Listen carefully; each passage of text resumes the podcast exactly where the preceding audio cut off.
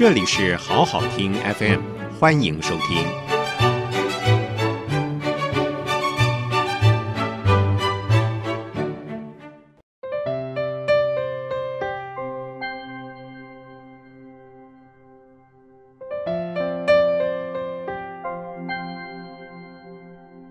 欢迎收听古典心情，曾阳晴主讲。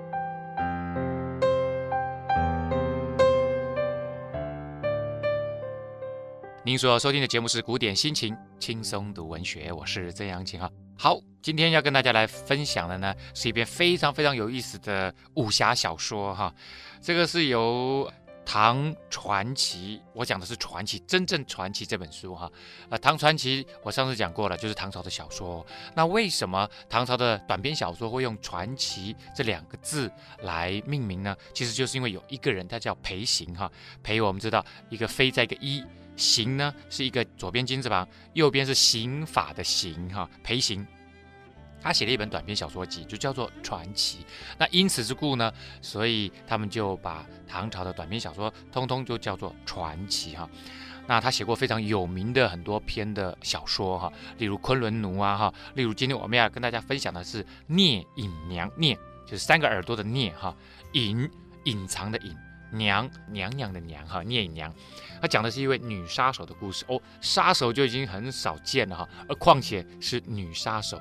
其实唐朝有蛮多呃有意思的武侠小说哈，呃就让我想到了说，早先我们都想说呃这个武侠小说的来源呢，当然很多人会把它推早啊到《刺客列传》。或者是这个《游侠列传》哈，在这个《史记》里面哈，的确啊，《史记》对于写这些社会上面的，可能如果就一般正史的观点哈，不大愿意把它摆进去的。可是因为太史公他等于算是私人来修这个史哈，这个史当然也不是他一个人能够修得成哈，事实上是他们整个家族的极其大力哈，一直到他这里才能够真正来完成，从他的祖父、爸爸啊，一直到他现在。好，那这个他因为一个非常好奇的心哈，所以他就把这些有意思的、对社会当时影响力颇大的这些人物呢，都写进了这个《史记》里面哈。这当然对后来的人，对于这个社会上有这样子的一批在警察体制之外哈，也就是这个法治这样子的维持社会秩序的力量之外的一群人哈，这群人他们虽然不是法律。允许下的像这样子的一股势力哈，但是他们的确对于社会上面的某一些所谓的义气秩序哈，他们也提供了他们的一份力量。不过，可能很多人会觉得他们不过是一群黑道人物哈。好，那今天呢谈的这个聂隐娘哈，是相当有意思的哈，在唐朝确实已经推出了相当多有意思的 archetype 啊，就这种原型的人物哈。那聂隐娘呢，算是一篇极有趣，而且它里面还提供了相当多的后来的武侠小说里面出现的人物啊的原型，也都在聂隐娘这篇里面已经出现了哈。其实裴行他他蛮厉害的哈，他的确写出了很多有趣的武侠小说的这样子的一些特殊的人物，极有风格的人物哈。聂隐娘是其中之一。好，那我们就来看聂隐娘这一篇哈。聂隐娘者，唐贞元中。魏博大将聂风之女也。哈，这个聂隐娘她是谁呢？我们知道唐朝贞元啊，贞元呢是唐德宗贞元年间哈，魏博啊大将，魏博指的是什么呢？就是当时在河北省啊魏博镇的大将军。那当时大将军叫什么名字？叫聂风，他的女儿。好，聂隐娘就先做一个小小的定义哈，她是什么时候人？她是谁的女儿？年方十岁，有尼乞食于风舍，见隐娘悦之啊。那发生什么事？就是在在他十岁的时候哈，有一个尼姑，有尼就是有一个尼姑乞食啊，在在这个化缘呐哈啊，这个在他的家里面哈，到他们家附近，然后在他们家叩叩叩，嘿，没有啊，呃，施主啊，好，给一点东西啊，这样子哈。就在这个过程当中呢。可能聂隐娘因为小孩子嘛，看到呃家中有人来了哈，是一位尼姑，所以呢他就很好奇，就躲在后面看。等一下我们会来谈哦，这到底是不是尼姑，还是个道姑啊？我想说，我尼姑是佛教嘛，那道姑是道教嘛哈，那两个确实有一点点的差别哈。见隐娘啊，这个尼姑呢看到了隐娘月之，很喜欢她，就说了一句话：云问押牙哈，崎岖此女教。押牙是什么意思呢？押就是押宝的押，一个提手旁，在一个甲啊，衙衙门的衙，押牙哈，原来的意思是唐宋时候的一个官名哈，他这管这个仪仗侍卫啊，后来呢，其实就是指等于算是一个军队的领袖的意思哈。那押牙指的就是聂隐娘的爸爸聂风，他说：“请问聂风先生，我想求祈取收你这个女儿。”来当做学生，我要来教她，啊，风大怒，啊，聂风呢非常的生气，啊，斥尼就斥着他，你给我滚，啊，我的女儿才不要当尼姑嘞，啊，就是因为他觉得说一个尼姑嘛，你要我的女儿，呃，来做这件事情，当你的学生，那当然以后他就是要当一个尼姑了，好，怎么可能莫名其妙啊让自己的女儿出家呢？事实上，我们知道哈，不管是道教或者在佛教，呃，在唐朝的时候，其实他们相互之间有非常多的斗争哈啊，因为呢，这个国家呃，对于不管是佛教或道教哈，其实有蛮多的优惠啊，他们拥有极大的土地啊，而且呢，他们可以不用缴税。啊，呃，这个国家算是给他们非常多的优惠啊，所以很多人他们就不管在寺院里面或者是道观里面哈，他们就出家。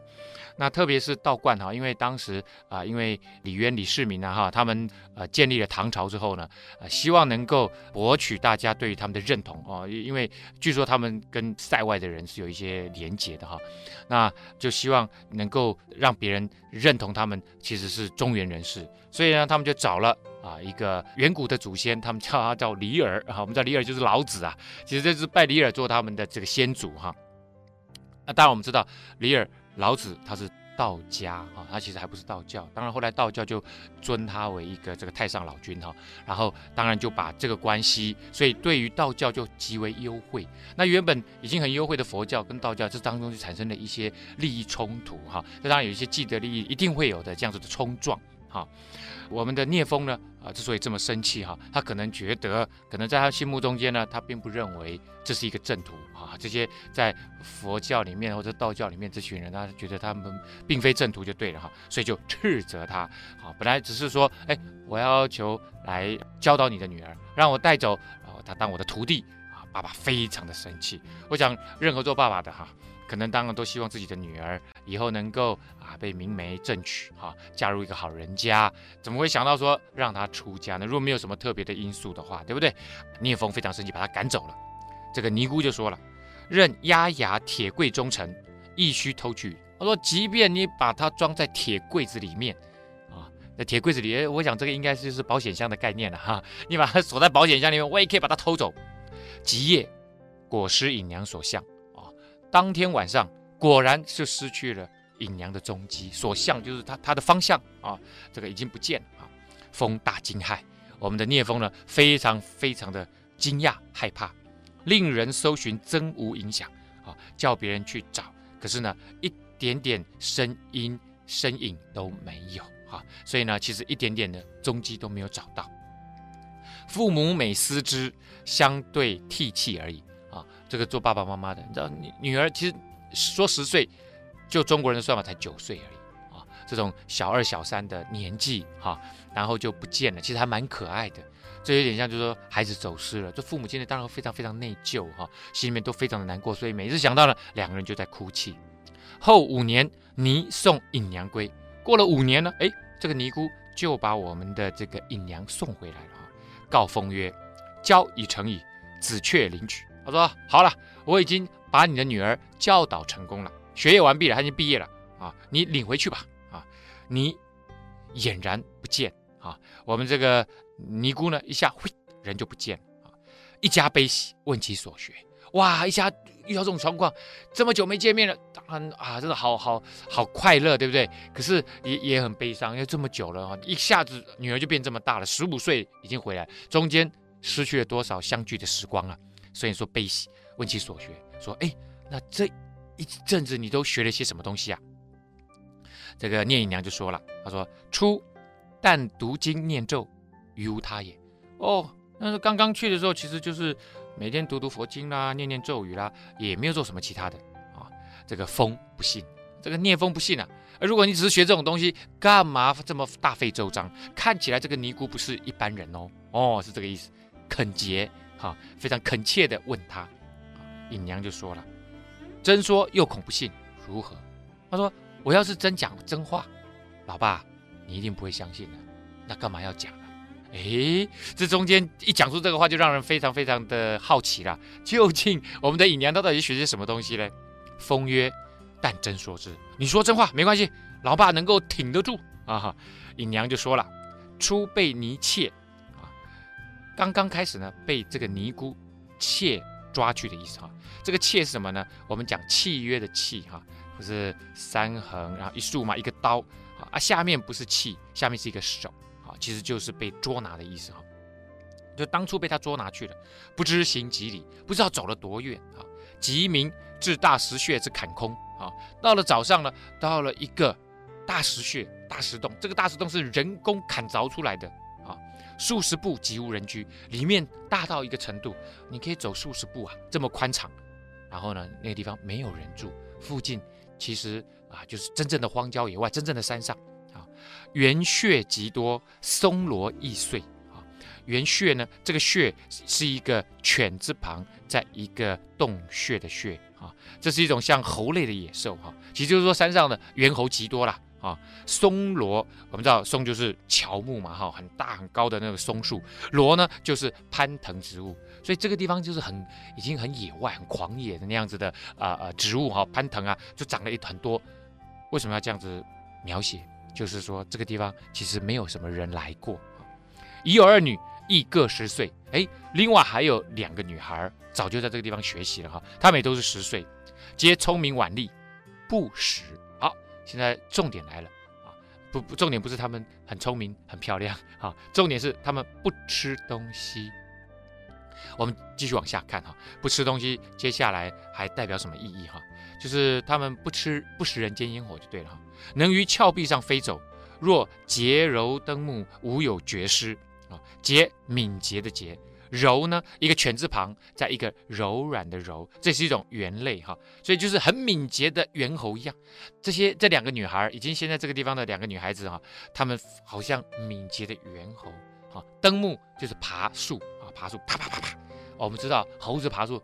超快哈，所以呢，这两个女孩她们也怎么样，身手之矫捷啊，已经跟一般的动物一样了哈，跟那个猿猴一样，非常自然，非常敏捷哈，无有绝失。这个绝呢，是一个足字旁，在一个突厥的那个厥啊，其实就是厥失，他就是跌倒都没有跌倒啊，非常厉害。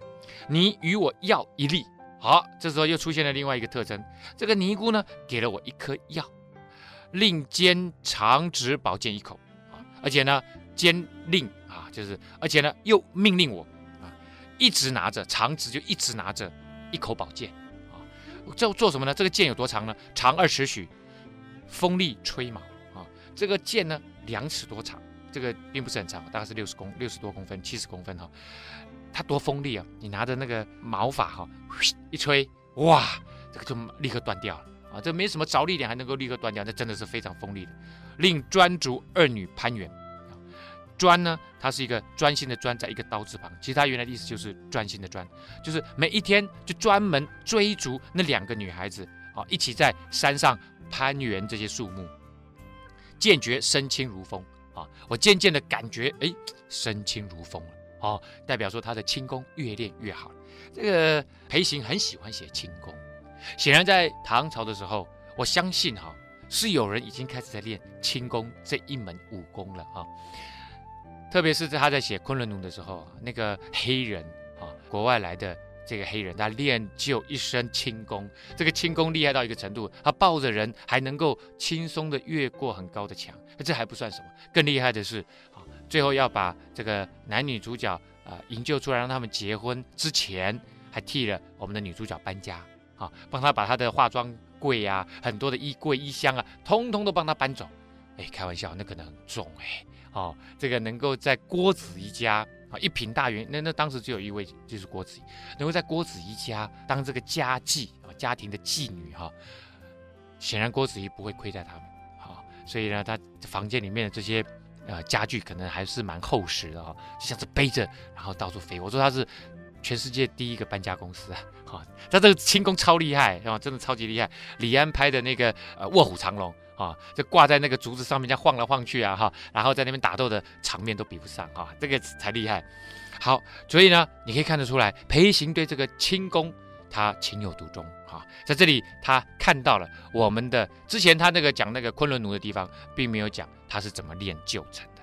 可是在这里呢，他就说哦，原来要先服药，而且呢不食人间烟火，不吃五谷杂粮啊，然后服药，然后每一天呢就跟着这些猿猴啊，跟着这两个师姐师妹，然后在山上爬，越爬越好，就轻功就练成了。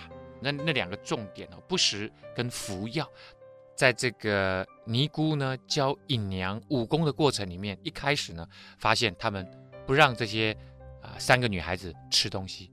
这个吃东西就是不要吃一般人平常人吃的食物啊，他们会吃一些他们认为对于你的练功或者是对于你修行有用的东西啊。那这是什么意思呢？其实我相信他根本不是尼姑，我不知道为什么裴行要这么写啊，也许他有他特殊的用意啊。那我认为这应该是个道姑啊，道姑当然相对于道士，尼姑应该相对于和尚哈。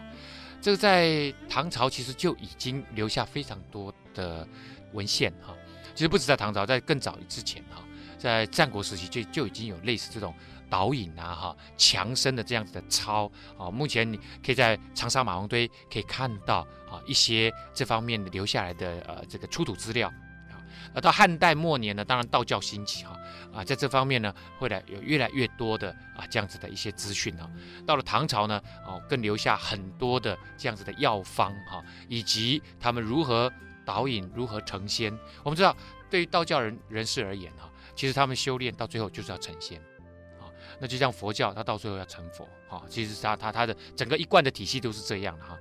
那这个道教里面呢，其实它有分内外啊。我们知道，那这个一般来说呢，他们导引啊，练气嘛，导引啊，这个啊，把身体的气啊导到哪里去哈，这个练练出内功这样子哈。那这个他们呢，还会有一一个走向，就是服食啊，服就是啊这个服药，食呢就是吃一些他们认为有帮助成仙的这些食物哈。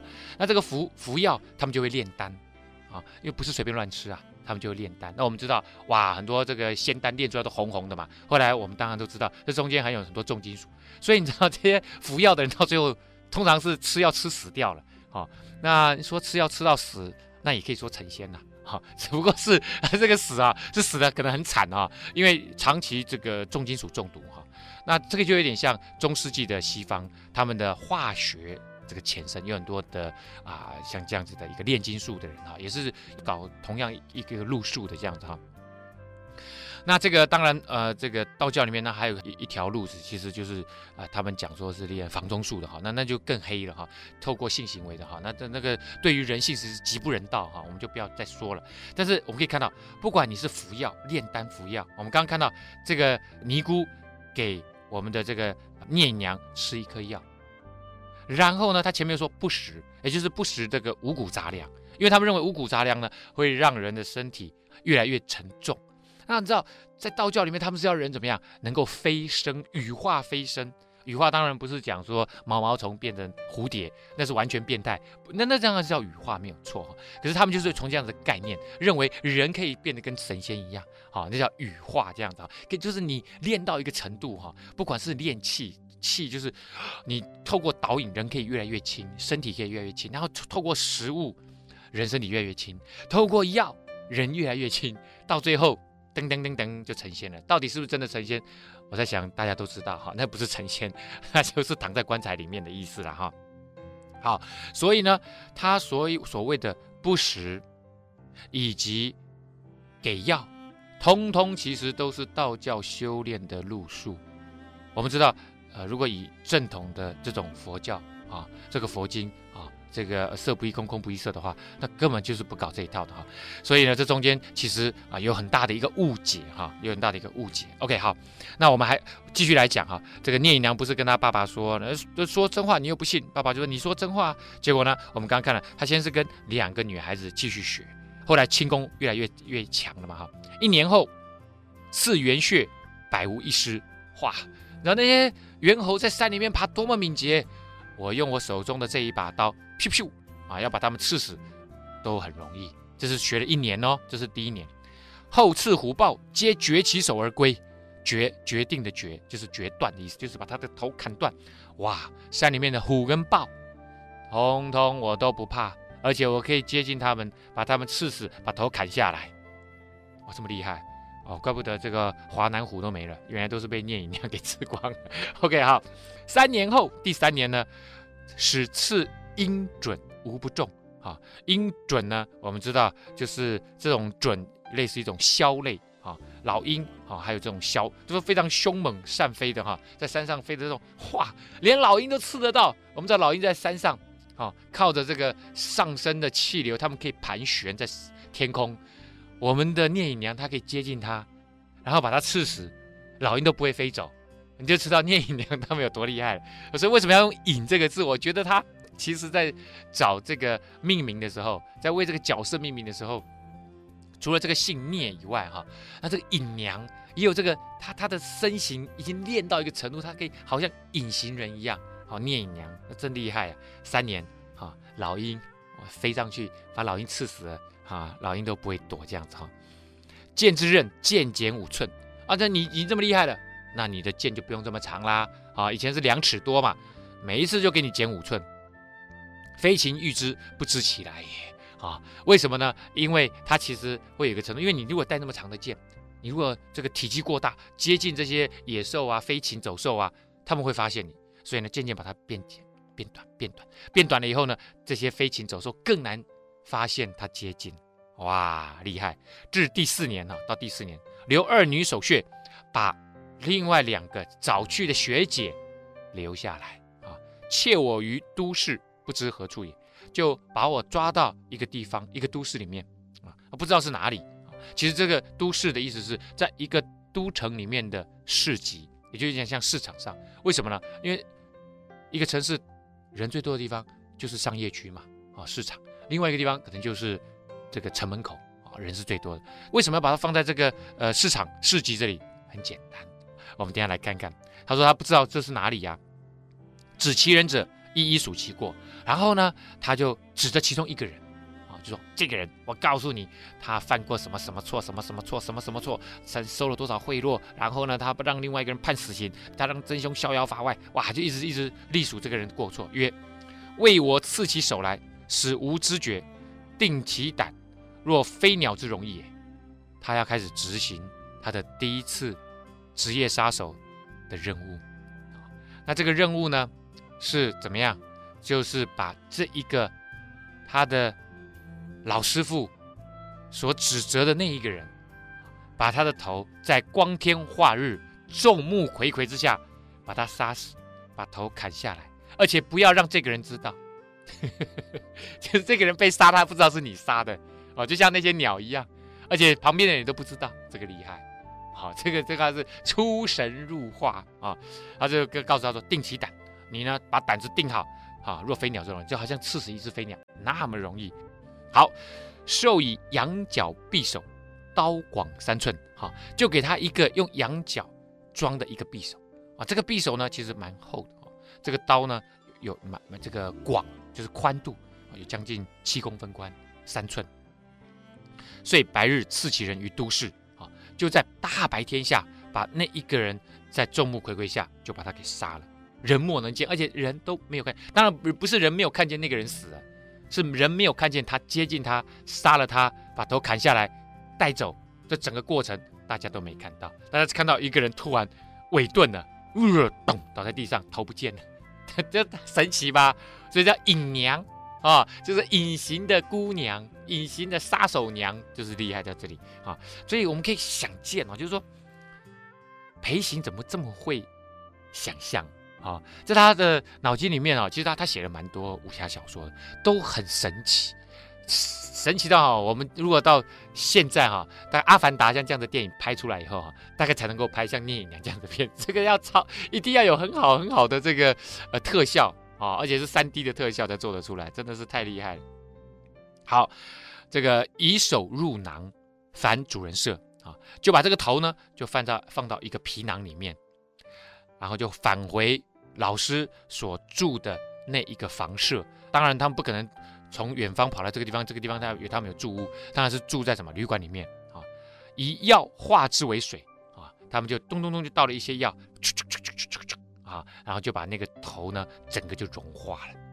这个是也是非常早期出现的这样子的说法哈，在呃之前也没有看到太多像这样子的呃书写啊，到这个裴行呢，他的书写里面我们就看到，在武侠小说里面啊，这后来当然很多人就学了啦啊，呃各各式各样的武侠小说里面就会学这一招啊，要把这个尸首啊整个消失灭迹，啊不知道他配的是什么水哈，说不定是王水这样子哈，不过据说王水也没有办法把人的尸体骨头完全融化。所以到今天为止，我们的科技是做不到的。不过别怕，唐朝裴行小说里面就已经做到了，化之为水耶，完全化之为水，真厉害。好了，第五年呢，他还有另外一个测试哦。这个测试哦，真的是我们今天啊、能够把这个测试讲完，然后呢，大家看一看我们的这个聂隐娘所受的这个训练真的是很可怕。到了第五年，又曰某大僚有罪，无故害人若干啊。某大官，大僚就是大官啊，官僚的僚，他犯了罪。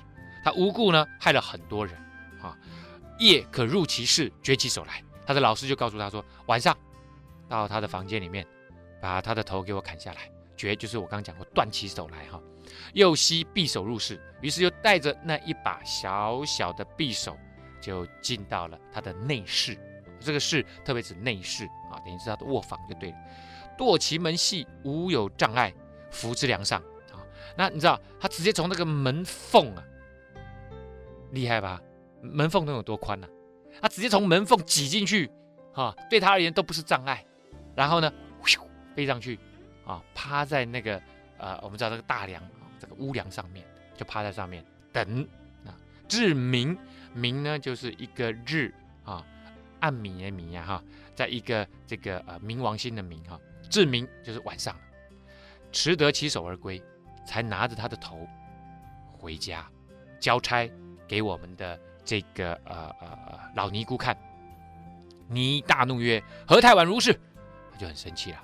他想说：“哎，以你现在的功力，大概两个小时就弄完了，应该傍晚就回来了，为什么到三更半夜才回来？”所以就生气了，说：“问他说为什么回来这么晚？”某云：“这个我就回答，因为大家不要忘记了，这整个一段其实都是我们的聂隐娘在复述啊，在说他到底在这五年内受了什么呃训练。那当然这已经是最。”最后的哈，最后的阶段这样，某云呐、他说我就说了，见前人戏弄一耳，可爱，为人便下手。他说前人就是刚刚被杀了这个人，前面这个人，我看见他手上抱着一个婴孩，戏弄他啊，好可爱，快去快去快去快去，我快去快去快去啊，在玩小 baby，OK，、好，这个小 baby 到底是不是他的儿子不知道，也许他的孙子，反正就是他们家的下一代就对了哈。我说这个小 baby 好可爱哟、哦，所以呢就不忍在这个时候下手。你想嘛，有个人抱个小 baby，你把人给杀了，那个血喷在小 baby 身上，一身都是啊，太恶心，太可怕了啊！尼敕曰，让我们来看一看啊，这个尼姑她是对这个事情，我们想说他们不是常常讲这种话吗？好、出家人要慈悲为怀嘛，让我们来看看他多慈悲哈。尼、就骂他敕曰哦，以后遇此辈，先断其所爱，然后决之。他说：“以后啊，你遇到这种没有良心的罪犯，啊、你要怎么样呢？先断其所爱，你先把那个小 baby 给杀了。哎呦，好可怕！他说为什么这么做呢？因为先让他伤心透顶，先让他受到一点点，别人也受到一样的伤害，再把他给杀了，然后绝志，再然后断其头。哎，这这是我们想象不到吧？哈、这简直就是灭绝师太了嘛！哈、这个已经完全没有什么人性了哈。”那跟那个金庸写的武侠小说里面灭绝师太，可能都没有他这么狠啊！这真的太狠毒了吧啊！某拜谢，于是呢，我们的女主角聂隐娘就拜谢老师啊，就跟他辞行了啊。尼曰：吾为汝开脑后，常匕首而无所伤，用即抽之。哇，这个更厉害了哦，这个都匪夷所思啊！我就说这个真的是很会写哈，这个裴行真的很会想。他怎么说呢？他说啊，吾为汝开脑后，我帮你做一个脑神经外科手术，我把你这个后脑勺开一个缝啊，藏匕首而无所伤。你这次常常用的匕首可以藏在里面。就是很怪吧？就是你把把你的脑壳，类似把你的脑壳哈，就是开一个洞，然后这个匕首可以放进去，当然可能是这个斜斜的放进去哈，然后你就是把你的这个脑壳做成像一个剑带就对了，一个刀鞘就对了，用即抽之。如果你要去杀人的时候，你手上不用带任何的武器啊，你接近那个人要杀他的时候，从呃后脑勺啪一抽出来，就可以执行任务了。然后就说曰：儒术已成，可归家。你已经学完了，你可以回去了。送还家云。后二十年方可一见，呃，之后二十年我们两个会见一次面。好，我走了，拜拜。好，这个就是我们讲到这边哈，就可以看到，太可怕了啊！不止从他的这个呃剑术啊，一直到他啊这个杀人的方法啊，一种非常专业的杀人方法，到最后甚至把他的人性完全泯灭掉。他认为一个真正的专业的职业杀手，他其实他必须做到。完全的冷酷，而不是冷静哦，是完全的冷酷，完全的不动感情，而且对于他的这个对手啊，所要杀的这个对手，其实呢，不要有任何任何的存怜悯之心。哇，这就是裴行的聂隐娘啊，真的是超精彩哈。OK，好，我们这个节目今天节目到这个地方要告一个段落了。古典心情，我们下次再会。谢谢收听，请继续关注好好听 FM。记得帮我们分享给您的亲友，祝大家平安健康。